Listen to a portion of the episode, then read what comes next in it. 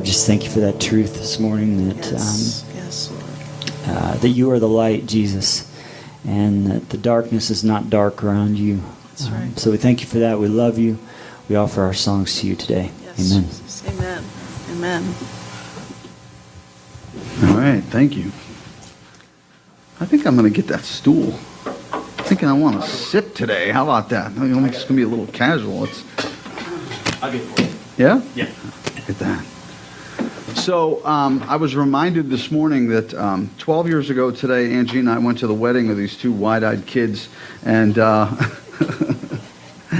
it's their 12th anniversary today, Clay and Megan's, and uh, isn't that great? Isn't that wonderful? The fact that Megan's put up with him that long, I mean, that just says a lot. It really does. So, look at that. And he just brought me a stool, and I'm talking bad about him. How about that? Okay. Um, so, quick question. I was I was over at the Davis's house Friday night, and uh, there were all these strange kids there that just brought back wonderful memories for me because when I was a kid, our house was that place where all the kids came. Right. So, I have a weird question. Can anybody here whistle? No, I don't mean like, I mean like the two finger and the that whistle. Huh? Yeah. Thank you. Ellen Hamby, ladies and gentlemen. Okay, so when I was little, no matter whose house you were at, you knew your dad's whistle. Every dad had a different whistle, or a mom sometimes had it right, but you knew the whistle. And when you heard the whistle, you had to go. And when I was a kid, one of the one of the uh, most rambunctious kids in our neighborhood, uh, who could be, you know, pretty wild. Even him, when his dad whistled, he dropped what he was doing and took off running. Okay? But he knew it. We didn't have to, there was no question whose dad it was. We knew our dad's whistle. I mean, we knew it from a, you know, from a far distance. My twin brother can't hear at all. So he knew to watch for me. And if I went like this, he knew, dad whistled, and we had to go. So many years later, when I was a grown up, okay, um, I was working for a bank, and I was, it's a long story, but I was grilling hot dogs in front of the bank. I was part of the marketing team. And across the street from this branch was my dad's lawnmower shop. And he was outside with a friend of his. They were just hanging out together. And my dad elbowed his friend, and he went, and I jumped, I mean, from across the street, right? And he laughed, and I saw him like slapping his leg. He thought it was so funny. So I told him he couldn't have a hot dog. But um, here's my point we knew our dad's sound, okay? I could never whistle. When I was, when my kids were little, I developed this thing. I, I had read somewhere that a foghorn carries a really long distance because it's low. And because my last name is Huey, I used to just go. Now watch, one of my kids will call, right? They'll, they'll call my phone, yeah, you know. But they knew that sound, okay. Miss Bonnie's best friend, Miss Kitty, when they go out together, they have this thing called the caw, right? And they could be out in a crowded place somewhere, and one will caw to the other one, right? And they know it. So why do we do that? Because sometimes we need to know you know, who we're speaking to. And I'm telling you this, kids especially, because Jesus talks about himself as our shepherd. And he says that my sheep, they know my voice. When I call them, they know it's me. Okay? Just like you know your dad's whistle or a caw or whatever it is. Okay? You know the voice. All right? All right. So that's what I got for the kids' message today, and I was inspired by what I saw at the Davis's house. So last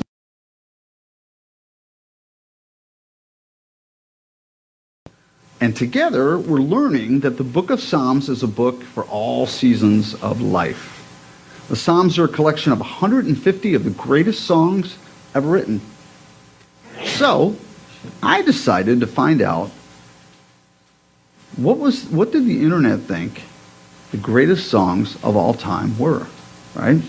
So according to rolling stone magazine here's what they are all right? Number one bob dylan's like a rolling stone.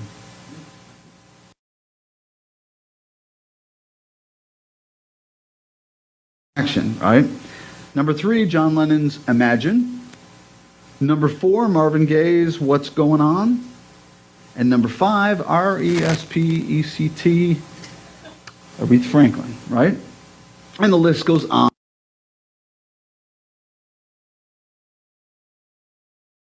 The executive staff of Rolling Stone magazine are probably all baby boomers, right? Uh, and they seem to have a bias toward English language songs, although La Bamba did make that list as well. And they don't seem to know much about history. And I say that because if they did, they would know that the most sung song of all time is Happy Birthday. And the most loved song of all time is the 23rd Psalm. Among literary scholars, poetry scholars, and Bible scholars, Psalm 23 is regarded as the single greatest piece of literature ever written. And among Christians, Psalm 23 may be the most encouraging and most frequently memorized chapter of all time. Its six sentences are recited at more bedsides, gravesides, and every season than any other. The Lord is the good shepherd, and he loves, protects, guides, and cares for his flock through any and all seasons. So I'm going to pray for us as we get started. We're going to dig into an extremely familiar psalm today and hopefully come out with something new. Okay? Father God, thank you. Thank you for watching and for protecting, for caring and for loving me throughout my life here on earth and for eternity in heaven. You are truly a good shepherd. Help us, Lord, to keep that truth foremost in our minds and our hearts always. And all God's people said, Amen. Okay, so if you have your Bibles handy, we want to turn over to Psalm 23. It comes right after Psalm 22, which is convenient, right? So um, I got I got it up on the screen today. It's a it's poor choice of backgrounds. I have to apologize for that because that one's just kind of there. But uh, we're going to go for it. All right. So here we go. David writes this: "The Lord is my shepherd; I shall not want. He makes me lie down in green pastures. He leads me beside still waters."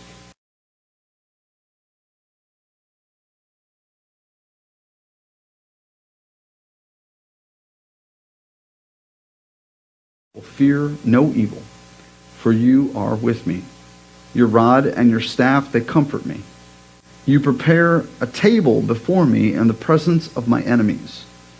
You anoint my head with oil. My cup overflows.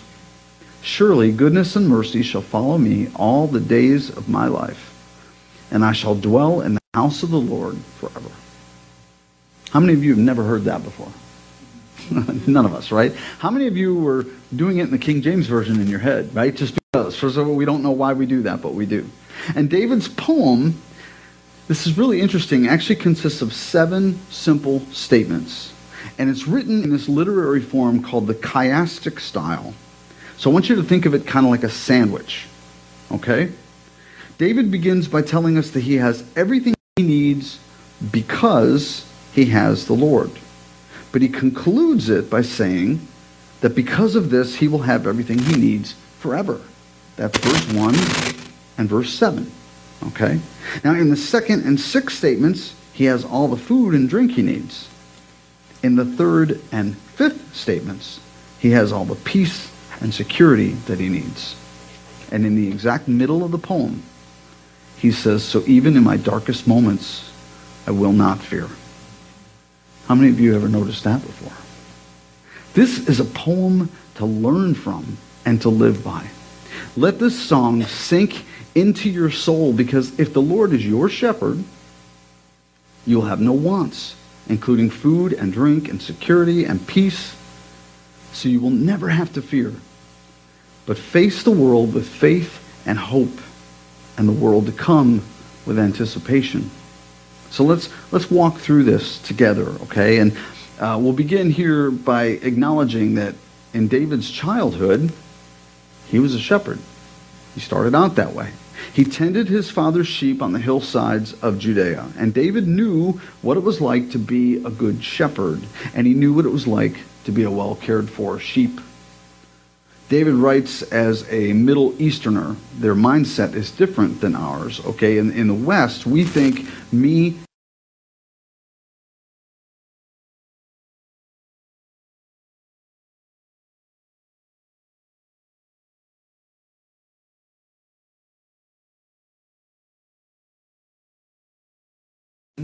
is a community, not an individual. It's still true for us as individuals, but it's even more so true for us as a community. They're promises for all of us. Now, David writes the psalm from the perspective of a sheep. I thought that was kind of, kind of an interesting choice, right? What do we know about sheep? Well, we know that America's national symbol is the eagle. We know that Great Britain's is the lion. We know that Russia has the bear. I can tell you after two weeks over there that Scotland's, funny enough, is the unicorn. Don't know why. But no nation in the history of nations has ever designated a sheep to be its national symbol, you know? You know why? Because sheep are stupid. Sheep are dumb, they're defenseless, and they are dependent. It's not a great marketing thing for them, right? But if the Lord is your shepherd, you're sheep. And David's opening line summarizes this whole song. The Lord is my shepherd. I shall not want. When the Lord is my shepherd, all my wants are taken care of. This is the world of the sheep. The other six statements then show how this promise is true. Statement two says, He makes me lie down in green pastures.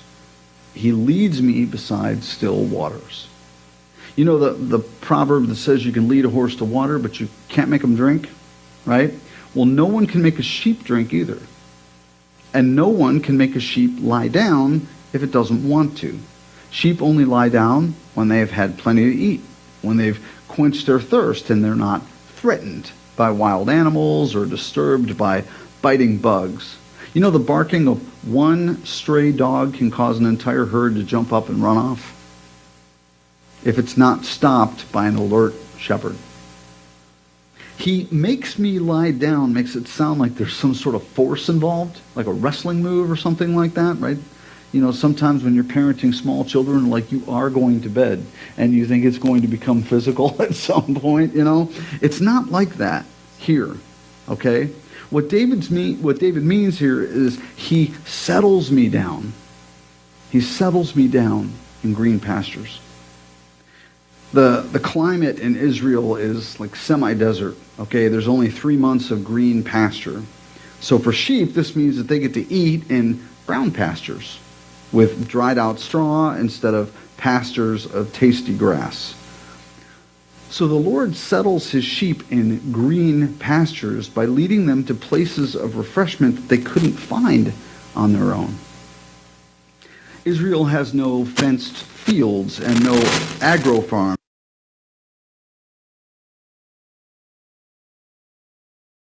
Each day to graze in the wilderness.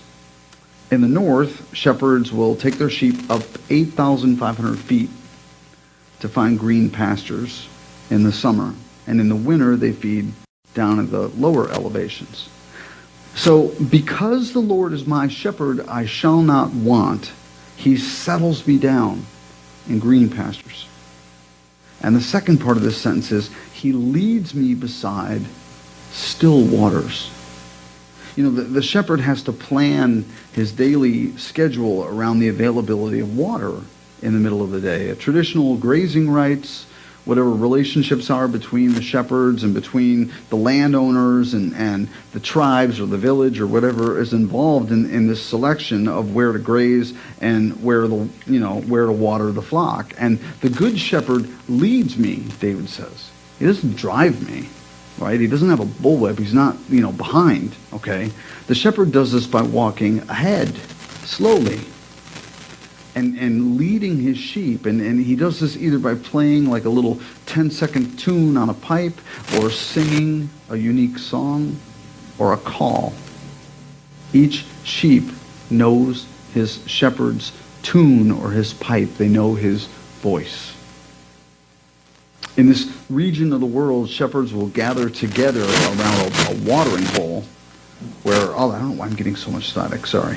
Um, where all the sheep mingle and they drink and they rest. And when a, a shepherd decides that it's time to leave, he gives his call. And all of his sheep will immediately separate themselves from the, the mixed flock, and they will follow their shepherd wherever he leads them. Just theirs, okay? So it, there's a lot of sheep in Scotland, a lot, okay? I mean, like everywhere you look, there you see it looks like cotton balls all over the place. And Scotland is extremely green because it literally rains all the time. Even when it's not raining, it's raining. I mean, it's just wet.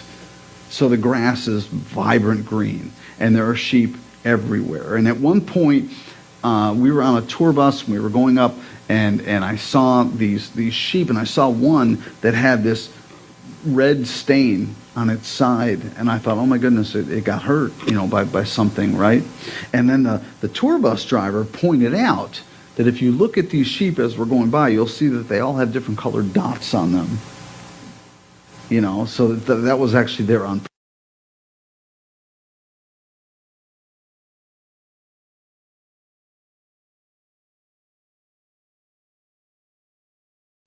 among the, the owners or the shepherds as to who belonged to who. And he, but he said this. He said, this rarely happens because when the shepherd comes calling, the sheep know who their shepherd is. They're, they're so timid, they won't even let a stranger get near them. And she tried. Okay, if you know my wife, you know she loves animals, all animals. And, and she, she saw it and she's like, I've got to touch it, right? No luck. Didn't happen. She couldn't get anywhere close to the sheep, right?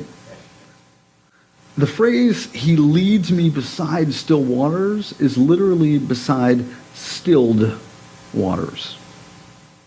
Sheep are afraid to drink from moving water, even if it's shallow, because they know instinctively that if they get caught in that water, they're, they're covered in wool. Once that wool gets wet, they're going to sink like a stone. So they won't do that. So where there's a stream, the, the shepherd will actually like dig out a short like channel, like a, a deep end channel that, that kind of leads away from the stream, and all the sheep will kind of gather up there.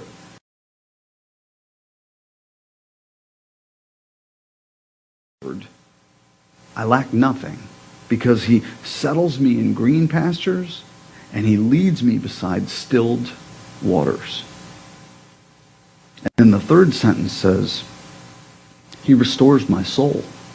He leads me in paths of righteousness for his name's sake.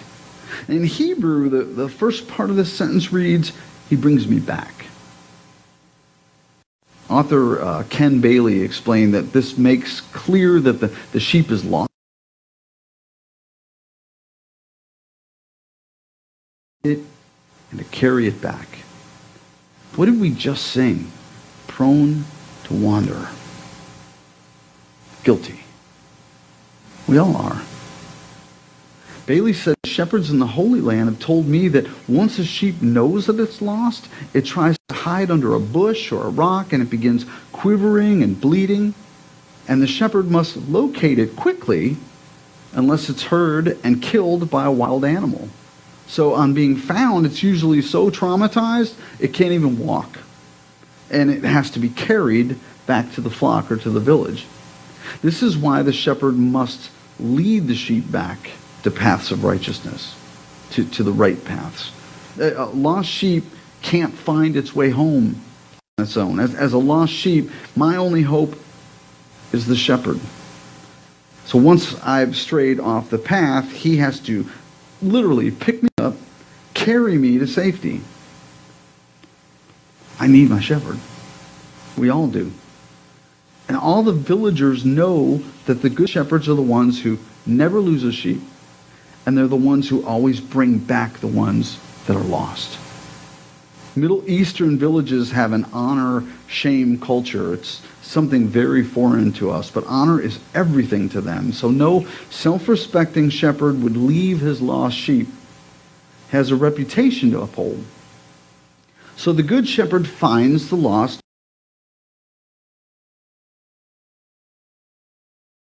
for their sake, but he also he loves them and he does it for his name's sake. So that he is honored. So again, let's let's review this. The Lord is my shepherd, right? I shall not want. He settles me in green pastures. He leads me beside quieted waters. He brings me back from the wrong path, and he leads me onto the right path for his name's sake, for his glory. And then the most important line in the poem is the fourth one. Even though I walk through the valley of the shadow of death, I will fear no evil. There are places in the Holy Land, uh, and I've seen pictures of this, and, and there are um, there's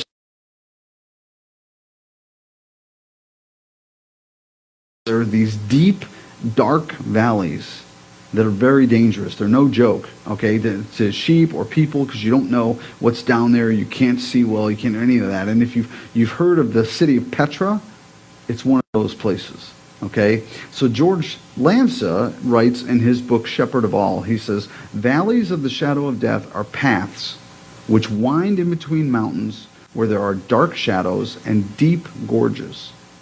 Travelers march slowly and silently in order to avoid being seen or heard by bandits. The fear of death is constantly on their minds. They tremble. They expect trouble or death at any time while they're passing through. You know, fear can be paralyzing. And sometimes these valley passageways, they, they can't be avoided either in Israel or in life. Sheep have a special problem. They don't have any defenses. Cats have claws. Dogs have teeth. Horses can kick. Bears can bite and claw. Deer can run. Sheep can't do anything. They have no game at all. They can't bite, claw, and they can't outrun anything. Their only security is from the shepherd. Which leads David to the next line and why he doesn't fear. He says, I will fear no evil. Why? Because you are with me. Your rod, your staff, they comfort me. The sheep's defense and offense is, quite frankly, just the shepherd. That's all they got. And a shepherd has two tools the rod, which is like a two and a half foot club. It's usually carved out of a piece of wood with a knot on the end of it. Okay, think of like a, a medieval mace, but a, like a wooden one. And sometimes the shepherds would have um, pieces of metal, uh, and, you know, put in there to, to give it a little more heft, right? And wolves and bears are taller than sheep, and so the shepherd can literally hurl this club, you know, at them over the back of the sheep and knock the predator on the head. And up close, they can just swing it, you know, like a ball bat, like a weapon, right? And a shepherd's staff, or a shepherd, you know, they call it a crook, is just what you've seen in like nativity scenes and all that sort of thing. It's just a, it's a long stick with a curve.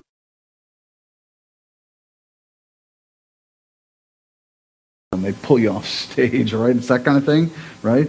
And the shepherd climbs with it, and the shepherd can use it to direct the sheep who huddle around him. And it's, it's long enough that he can reach and guide the closest sheep in the right direction. And it's usually five feet long, and the shepherd is never without it. And when a lamb can't scramble down from a ledge or they fall into a crevice, the staff is for directing the flock in its daily uh, grazing, right? He can use the, the hook of it and he can catch that sheep by the leg, right, or by the shoulder and gently lift it back onto the path or, or get it down off the ledge off the path, right? So it's, it's all about directing the flow and the traffic here for this flock in its daily grazing. And the, the sight of these two tools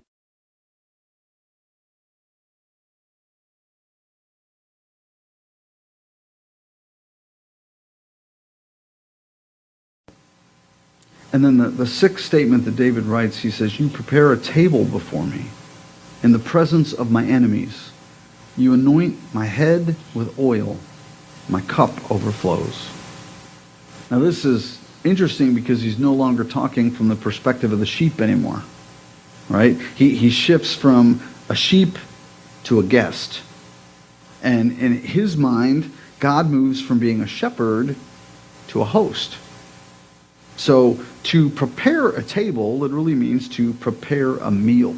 Okay, this, this host, my host, he, he prepares my meal in the presence of my enemies. people who are hostile to me.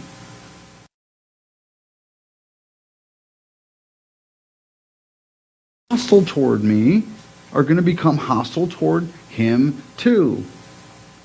But he doesn't care. He loves me enough to bear the scorn of the people who don't like me. And then it talks about anointing. You know, excellent hosts in the Middle East, they do more than just serve you food. They make your stay at their home pleasant. And one way they do that is they, they wash your feet, which we know that, you know, Jesus showed that to his disciples. He modeled that behavior, right? And, and uh, second thing they do is they anoint your head with oil, pouring this sweet smelling lotion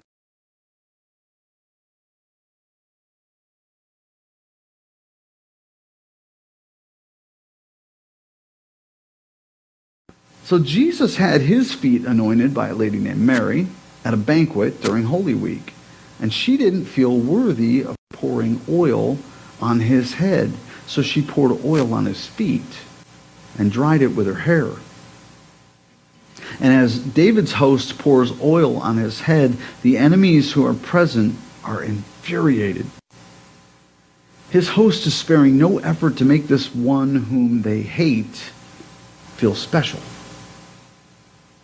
And if that's not bad enough, he's got waiters around the table hovering. You know how waiters do that, you know? We Angie and I have this term, we've turned the cracker barrel into a verb, okay? Because if you go to Cracker Barrel and you get a coffee, and you get your coffee just right, because I don't drink my coffee black. I'm going to get just the right amount of creamer, just the right amount of sweetener in there. I get it all mixed up. I get one sip, and some lady will be right there. Let me fix that for you, baby. And that just goofed up the whole combination. So now I got to start all over. It's like a chemistry thing, right? So I've gotten good, right? You know, they come over, I just put my hand over the cup. No, do not. But at, but at home, like this morning, we were having our Bible study, and she said, "Hey, I'm going to go crack."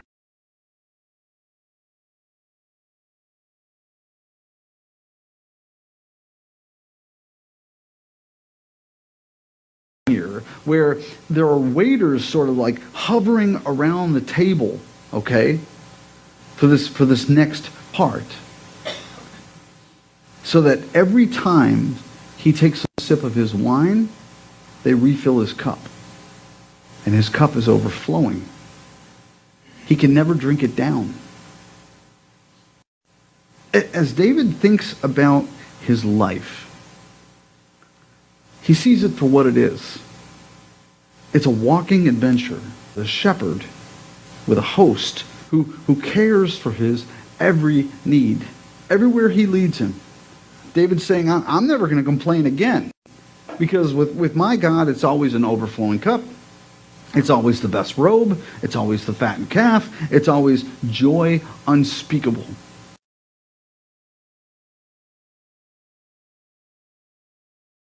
Depending on our perspective and what's going on. But we have to remember that in the grand scheme of things, God's perspective, he is always loving and giving and gracious. Always. If the Lord is your shepherd, this is your psalm. And this is your promise because this is your life. So I'm going to read the 23rd Psalm as it is intended to be heard. He settles you in green pastures. He leads you beside stilled waters. He carries you back from the wrong path and he leads you onto the right path for his namesake, for his glory. Even during the times when you walk through your valleys of shadow and death, and you don't have to fear.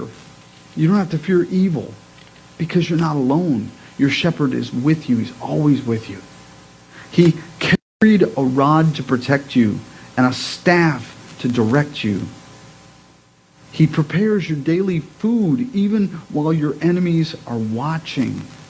And he pours oil on your head and he never lets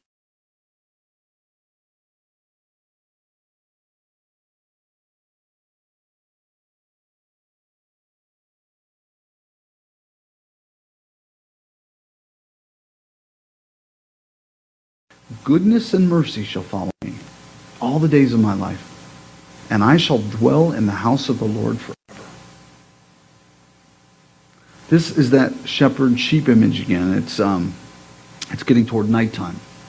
And the shepherd is leading you home, and as it gets dark, he, he stations his assistant at the rear of the herd so that no wolf can sneak up and attack. And if the shepherd has a dog, he sends him to the rear too. And as the shepherd leads you from the front, his dog and his assistant watch over you from, from the back. You know, they're herding, basically, right? They're your rear guard. And David says that the two guards God has stationed to follow me are goodness and mercy.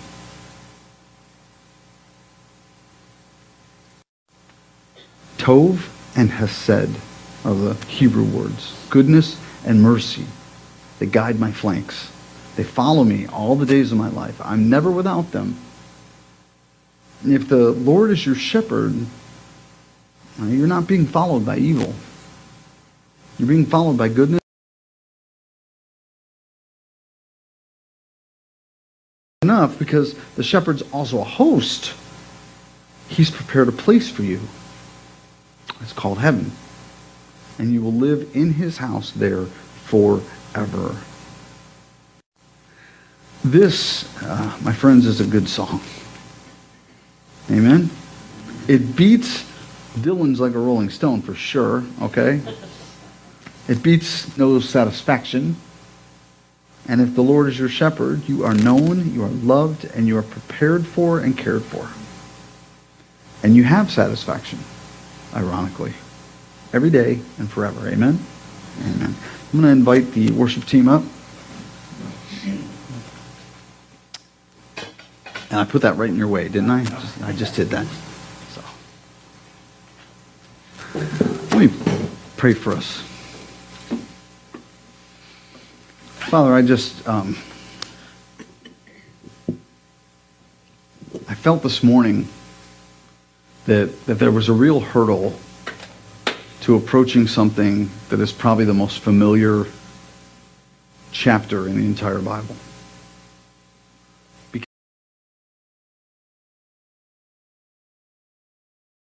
Various uh, events, whether it's at funerals or, or wherever it is, Lord, we, we've heard this. And because we've heard it, we think we know it. God, my prayer today, my prayer every day, is that we remember that you are the good shepherd.